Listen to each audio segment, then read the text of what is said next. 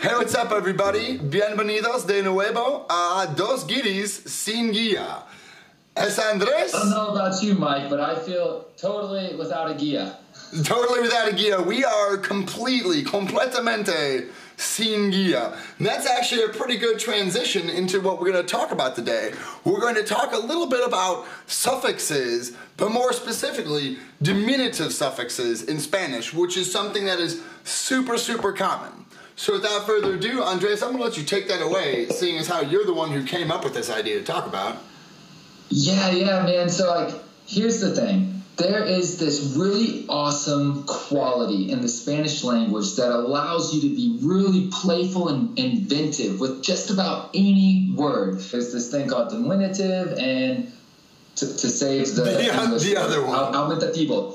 And you can, you don't change the meaning of the word usually, but what you do is cause it to be exaggerated to a smaller degree or a much higher degree. There's various different changes it can make to the word. So it can be related to its physical size, it can be related to age, it can be related to quality of something, or it can be just kind of a playful thing to add on the end. So what we're gonna do today in our podcast is run through a list of all the really fun and like cool ways to um, spruce up your words. And it, I feel like it's quite hard to learn at a natural scale, you know, like to really incorporate in your language. And especially because you can try to add one to the end and it just doesn't pair properly and it sounds odd to them.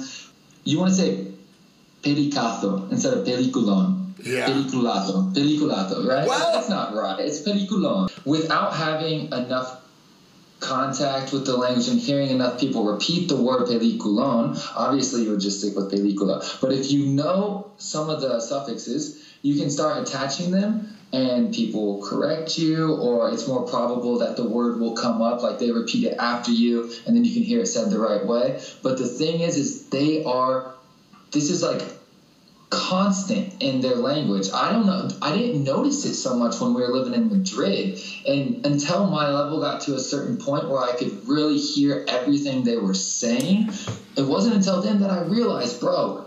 They're adjusting constantly. I think that this actually swings really smoothly into something else, which we were talking about a little bit before we started.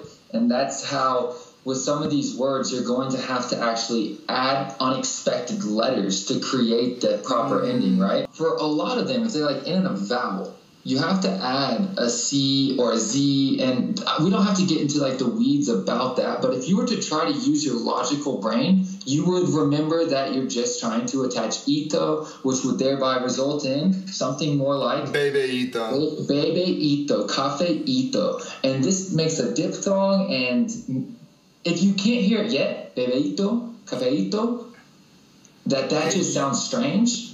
You just need to spend a little bit more time with Yeah. it. But if you were to allow yourself to operate more along the lines of, does this sound right? Does this feel right? Have I heard that sound before? Then it's going to be a fast red flag to, we need to do something to adjust this word. And this is just something I wanted to point out. If you're not quite sure, trust your gut, trust your ear. If you totally know, definitely in your mind, and you know the rule, like for 100%, well, stick with that. You know, that's totally fine. But if you're not sure, your ear can be a huge leg up.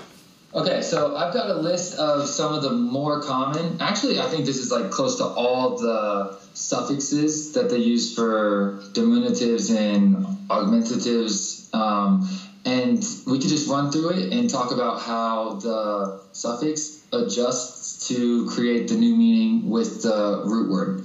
So, for instance, we said earlier besito, and our diminutive here is ito, and it's going to cause the word beso to be just a little bit sweeter, a little bit cuter.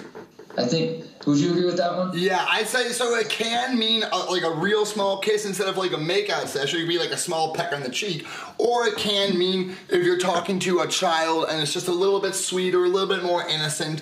Very similar to in English, if we add an, a y to the end of a word with like kitty, doggy, you know that kind of thing. It makes it a little bit more child friendly, a little bit more playful. And then, so here's the other one that's like the equivalent of Ito, but I think it's a lot more prevalent in Spain than some other places, which is Illo, and that's I L L O. You'll find it often attached to the end of poco. I was so, about to say that. Yeah, little. And one way to do it is poquito, just as we said before. But here they also say poquillo. So here's one. Cerveza is a beer. Yeah. And you'll hear people talk about, you know, like, give me a, a little caña, and they'll say cervecita, like we said, most yeah. common one. But then some people say cervecica, I C A. I've never, I don't know if I've ever heard that one. Yeah, I didn't think so, man. I I believe that the girl was from Asturias or Galicia. So that seems like it's probably a very regional type thing, yeah. Yeah, and, and I can't be sure, man. Like maybe she was from somewhere else, but I definitely know I had a coworker two schools ago that used to say cervetica. Uh, needless to say, this is also a diminutive, not something to make it larger. So it, it's, but it's not talking about the size, is it? It would be the same as cervetica, and it's just like uh, almost saying like this innocent, inoffensive, unoffensive beer.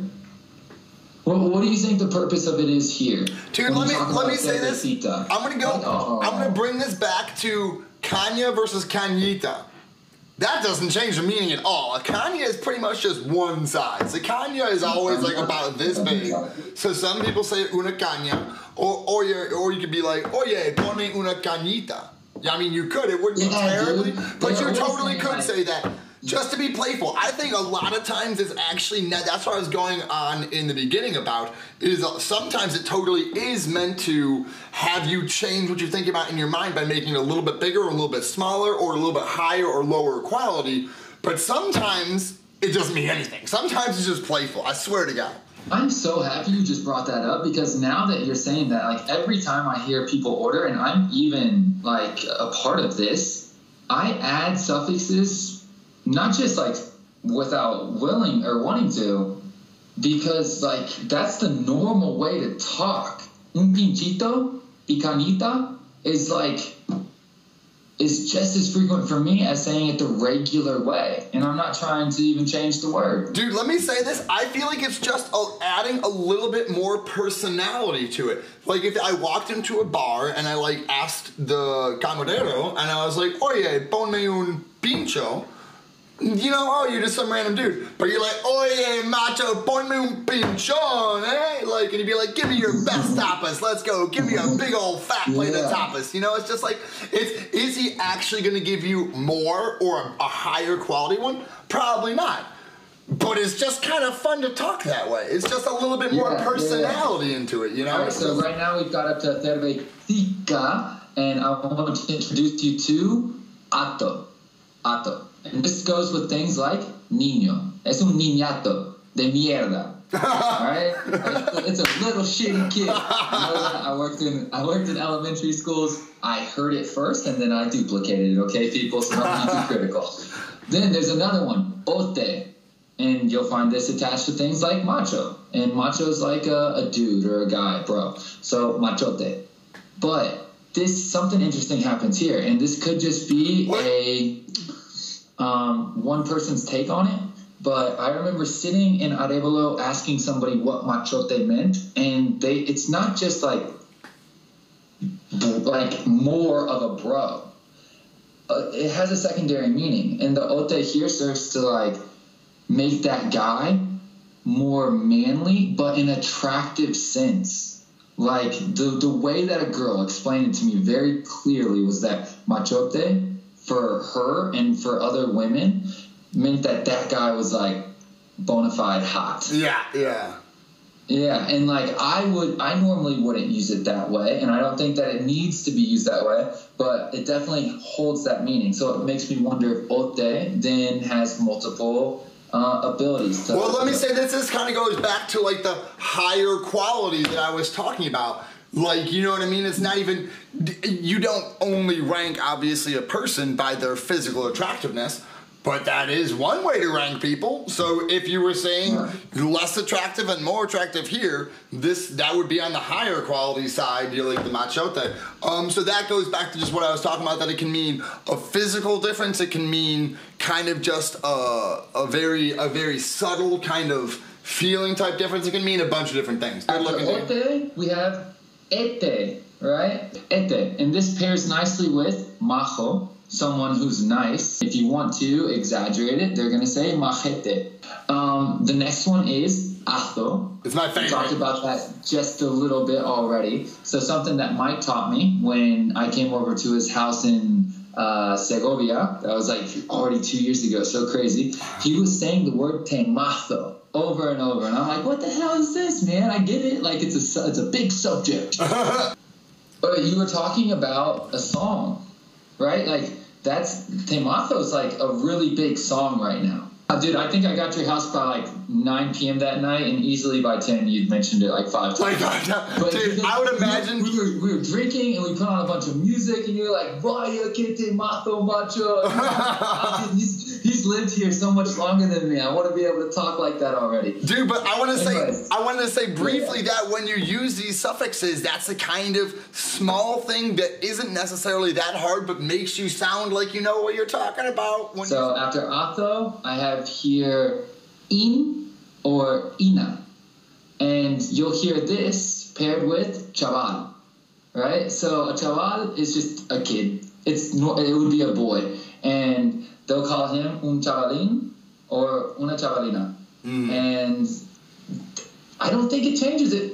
I'm so happy that you said that now because you kind of let me off the hook. Before I thought that I needed to like substantiate that this this little diminutive had meaning, and now it turns out that people just say pinchito y because it sounds kind of nice. I think I think it depends on the context. Sometimes they are trying to say bigger or smaller, or higher or lower quality, but then sometimes you just say it. And I feel like that's really just depending on the way a particular person speaks and the context in which they are saying that. And that's something you kind of got to pick up. And then the last one is actually kind of how we began this podcast today, talking about whether it is peliculazo or the correct one being peliculon, and that is on. So, pelicula, many of you are probably widely aware of this, means uh, movie. And by attaching the on suffix, you're going to then designate it as like a freaking awesome movie, or just you know like a box box buster, box office. Bu- yeah, like a blockbuster, a blockbuster, or you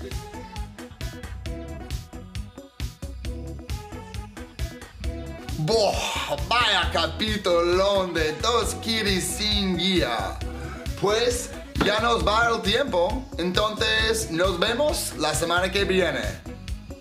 Sí, y yo me piro porque tengo que coger mi avión y vamos a Ibiza. Así que hasta pronto, chicos. Vaya machón, eh, vaya ma majete, macho, machito, ma, ma no sé qué, ma no sé cuánto. Ma no sé qué, ma no sé cuánto. Hell yeah.